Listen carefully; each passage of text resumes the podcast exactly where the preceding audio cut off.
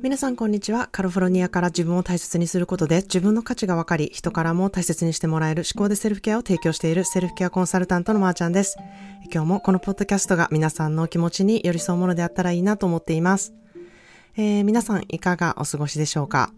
えー、先日5月1日は、えー、私たち夫婦の結婚記念日で、なんと19周年記念を迎えました。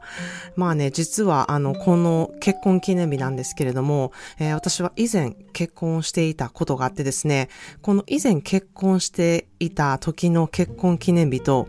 なんと全く一緒の日なんですね。もちろん意図的に一緒にしたんですけれども、まあ、なぜそういうことをしたかというとですね、まあ私はこの結婚は再婚であって、まあ旦那さんのエディは、あの、初婚なので、私が毎回ね、えー、前回の結婚記念日を思い出すのが嫌やなっていうのがあったので、まあタイミング的に、こう、あの、同じ時期に同じ日にね、結婚式を挙げて結婚できるっていうことが分かってから、あの、同じ日にね、結婚式を挙げることになるけどいいかなっていう感じで、えー、同じ日に結婚するってことにしたんですね。まあ、そんなで、うん、19年ってあっという間だったけれども、まあね、振り返ったら、まあ、積み重ねてきたことがたくさんあって、えー、感情深いね、気持ちになったりもしました。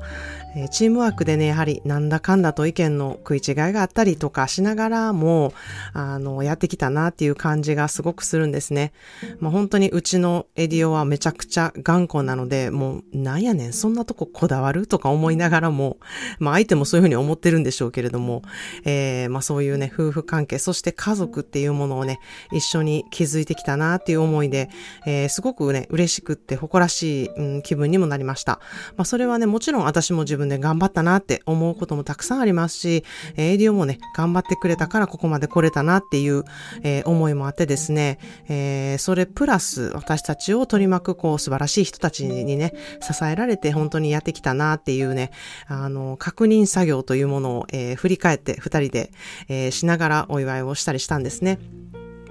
まあ、いつも私は誕生日とか結婚記念日とか、まあ、クリスマス、バレンタイン、まあ、何でもね、お祝い事となると、まあ、お互い会話の時間を持つっていうことが、あの、欲しいっていうことを言ったりとかですね、えー、またはお互いカードを書いて交換するっていう、まあ、言葉のギフトですね、それを、えー、するっていうことを重視していたりとかするんですけれども、何かね、やはり、あの、物をあの、あげたいとか、形にしたいっていう、えー、エディオの気持ちがあったので、だったら、あの、お花が欲しいっていうふうに私は言ったんですね。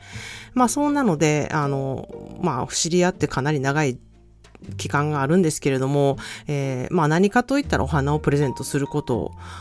をされてきたんですが、あの、そのお花の選ぶセンスっていうのが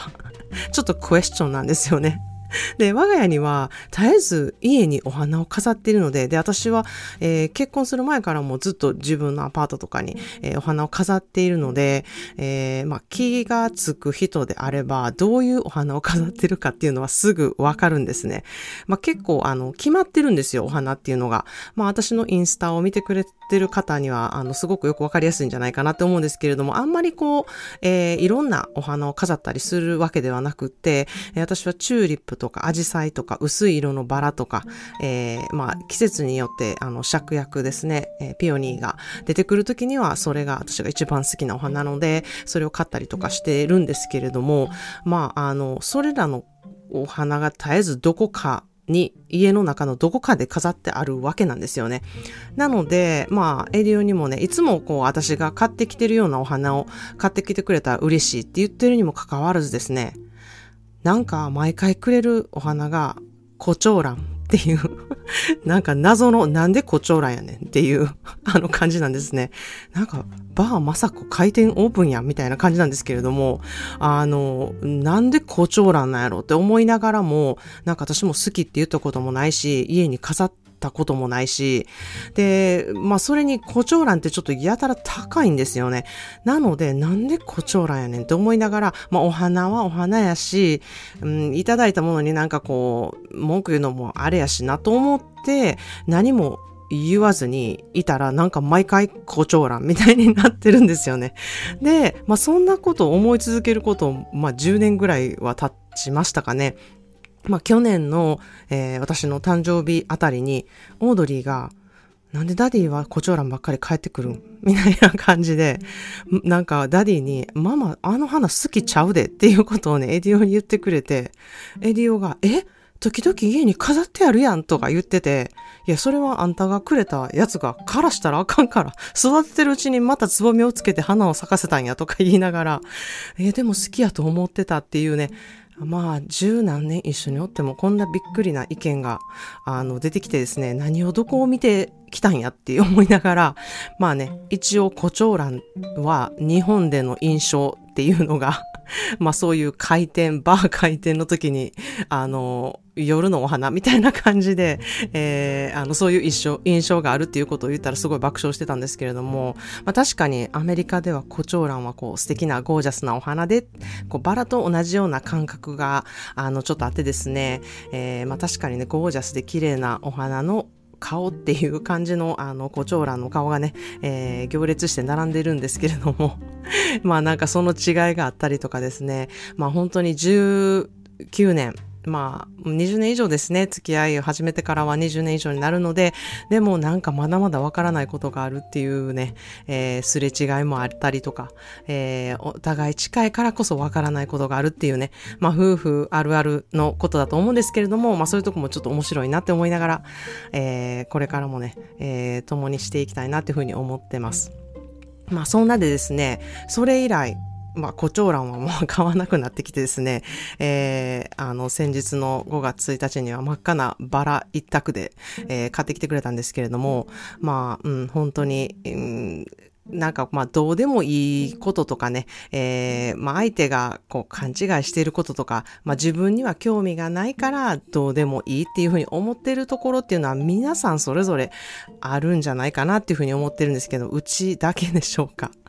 えー、まあ私もね、そんな言うてるけど、あの人のことは全然言えなくって、えー、まあエディオのね、好きな車とか自転車とかに関しては本当に彼のように知識がないので、もしね、あの私がこれいいんちゃうかと思って買ってきても、あの、もしかしたら彼が、え、目が点になるみたいなことが あの、なくきにしもあらずっていう感じだと思うんですね。まあ、うん、だから、うん、こそ私は、あの、勝手に買ってくるっていうことをしないで、なんか、あの、リストにしてもらうとか、そういうことをしていきたいなと思ってるんですけれども、あの、まあね、こだわりがお互い強い夫婦だからこそ、お互いのね、好きとか、えー、これがいいとか、こうしてほしいとか、そういうことをね、えー、伝え合っていくことが、まあ私たち夫婦が、うん、やってきたことでもあるなっていうふうに思うんですね。なかなかこう、言い方がわからなかったりとか、うん、我が家はね、子供が結構夕食時にすごく話すので、夫婦で話すタイミングを逃してしまう時があったりするので、あの、そういう時はね、メールでのやり取りをするようにもしています。まあ、もちろんね、業務連絡みたいなこともやらないとあかんことがたくさんあるんですけれども、うん、それ以外にでも今日はこれが良かったとか、えー、こういうとこ面白かったよとか、そういうふうに気づいたことをね、お互い、あの、連絡し合うっていうことを、えー、心がけたりとかはしています。なんかね、別にそんなん知りたくないわとか知らせたくないわっていうふうにね、思うかもしれないんですけれども、あの、相手にね、そういうしょうもないことを伝えることっていうことがね、あの、私はすごく日々大事やなっていうふうに思ってます。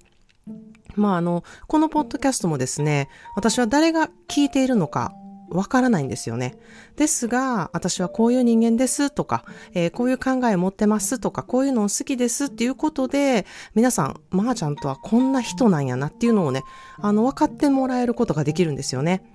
で、それをね、こう自らせずに、相手に自分を分かってもらおうとするのは、まあ、相手がね、テレパシーとか超能力とか持っていない限り無理なことで、こうお互い理解することの第一歩が、まあ、自分のことを相手に知らせることだっていうふうに私は思っているんですね。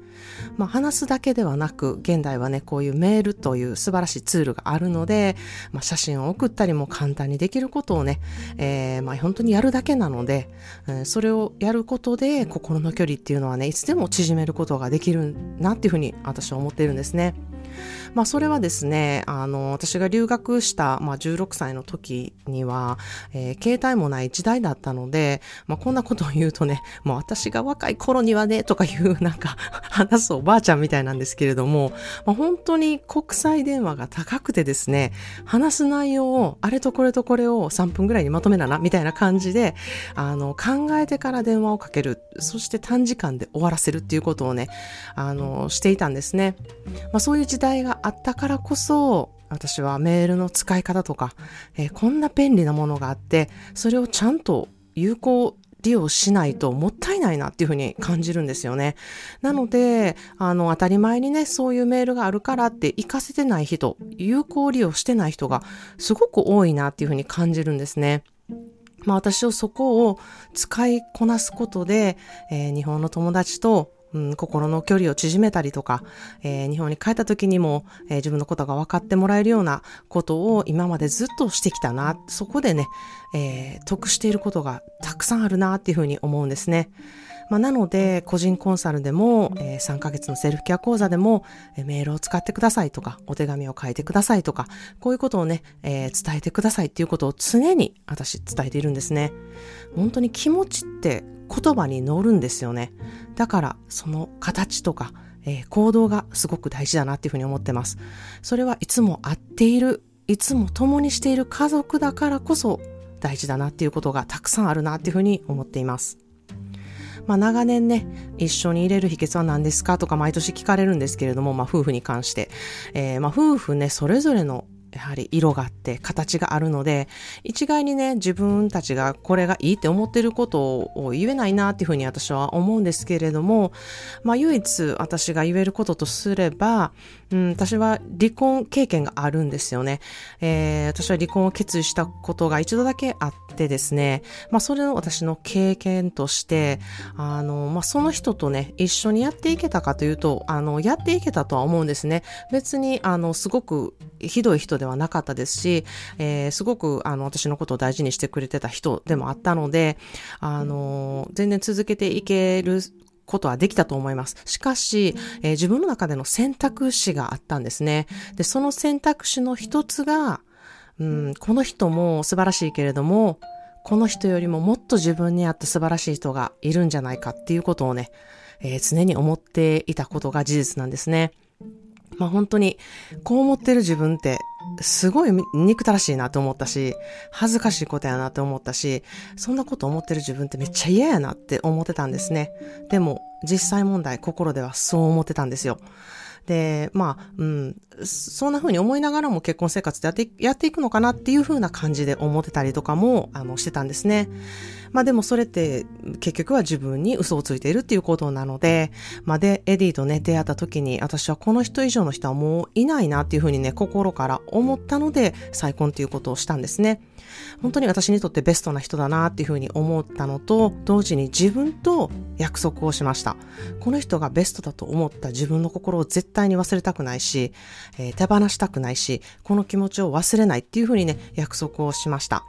まあ、あの、離婚をね、決意した時に、えー、結婚はね、もうしなくてもいいって思ったし、長くね、一緒に入れる人が出てくるとは限らないなっていうふうにね、あの、結構思っていたので、自分はもしかしたらずっと一人の人とは、えー、一緒にうん、人生を歩く、こう、うん、ことが向いてないんじゃないかなっていうふうにも思ってたんですね。だから本当に、あの、エディオと会った時っていうのは、あの、なんていうのかな、自分にとってすごくサプライズギフトでもあったし、ありがたいご縁だなっていうふうにも思ったんですね。まあ、この話は、あの、のろけ話でも何でもなくですね、まあ、ちょっとのろけ話みたいになってますけれども、えー、私は人は本当に、あの、当たり前のことをね、ありがたいと思わなくなる、愚か者っていうのが、こう、デフォルトにあるなっていうふうに常に思っているんですね。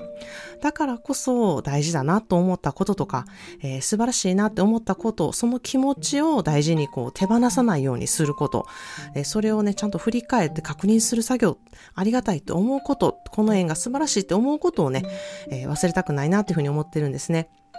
もちろん、どんな、うん、あの、関係、人間関係でも、蓋を開けてみたら自分が傷つく状況だったっていうね、えー、そういうこともあって、そういう場合は自分を守るね、行動すべきだというふうに思います。ですが、大事なことを何年も忘れないこととか、えー、自分に今からでもいいので約束をすることっていうのが大事だと、えー、それが一番ね、自分が満足とか幸せをね、感じることができることやっていうふうに思っています。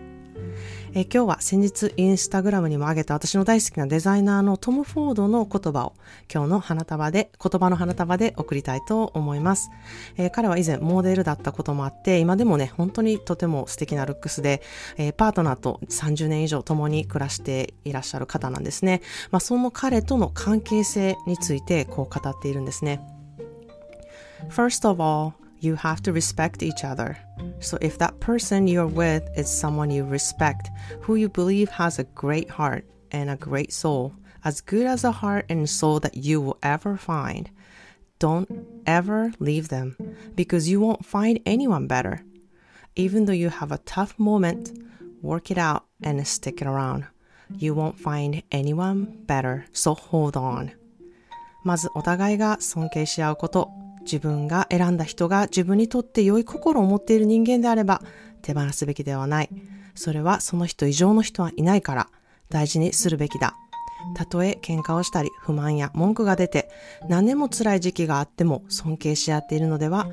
いるのであれば手放すべきではない。その人以上の人はいないから大事にするべきなのですという言葉です。えー、私はこの言葉が大好きなんですね。これは夫婦だけではなくて、私は自分と関わるまさに以前お話した262の人間関係の最初の2の方もこの状態だなというふうに思っているんですね。まあ、この262の人間関係なんですけれども、まあ、最初の2は絶対に自分をサポートしてくれる人、信頼関係が設立されてて、えー、お互い大好きな関係性ができている方、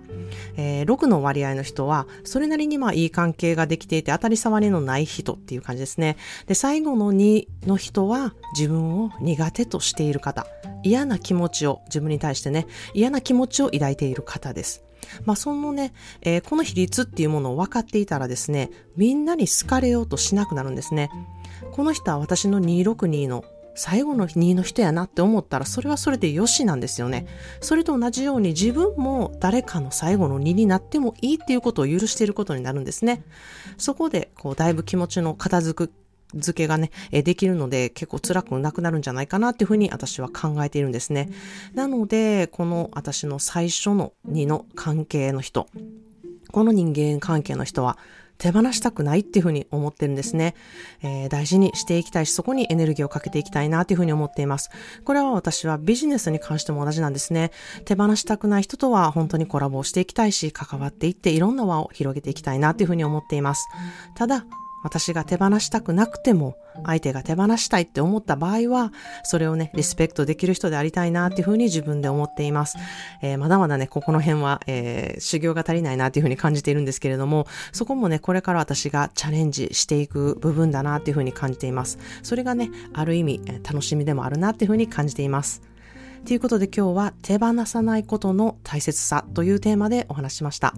それでは皆さん今日も自分の価値を確認し、あなたも周りに関わる人たちもいろいろいてよしなんだと思える思考トレーニングがこのエピソードでできるようになりますように、このエピソードが皆さんご自身のセルフケアについて考えたり、行動を踏み出せる第一歩となりますように、今日も聞いていただきありがとうございました。生きていると色々あると思うんですけれども、私は一生懸命信頼できる自分の心があれば大丈夫だと思っています。自分を信頼することがセルフケアで必ずできるようになります。Thank you so much for listening to today's episode of 思考で Self-Care.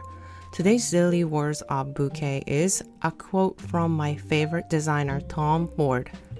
First of all, you have to respect each other. So if that person you're with is someone you respect, who you believe has a great heart, and a great soul, as good as a heart and soul that you will ever find, do not ever leave them, because you won't find anyone better. Even though you have a tough moment, work it out and stick around. You won't find anyone better, so hold on. I have been a huge fan of Tom Ford for a while. Not only his precise design skills and building his business empire, his philosophy in life and relationships with people are so deep, admire, and I feel the same as him every time I listen to his speech or interview. I love the people who seem like they have everything yet know what's important in life and be humble about how lucky their life is. I don't want to be the person who seem like I have everything from outside, yet I feel like something is always missing. No matter what I seem like, I want to be the person who knows important things in life and be fulfilled. If your life is darn good and feel pretty much fulfilled, then raise your glass, embrace that. So, cheers.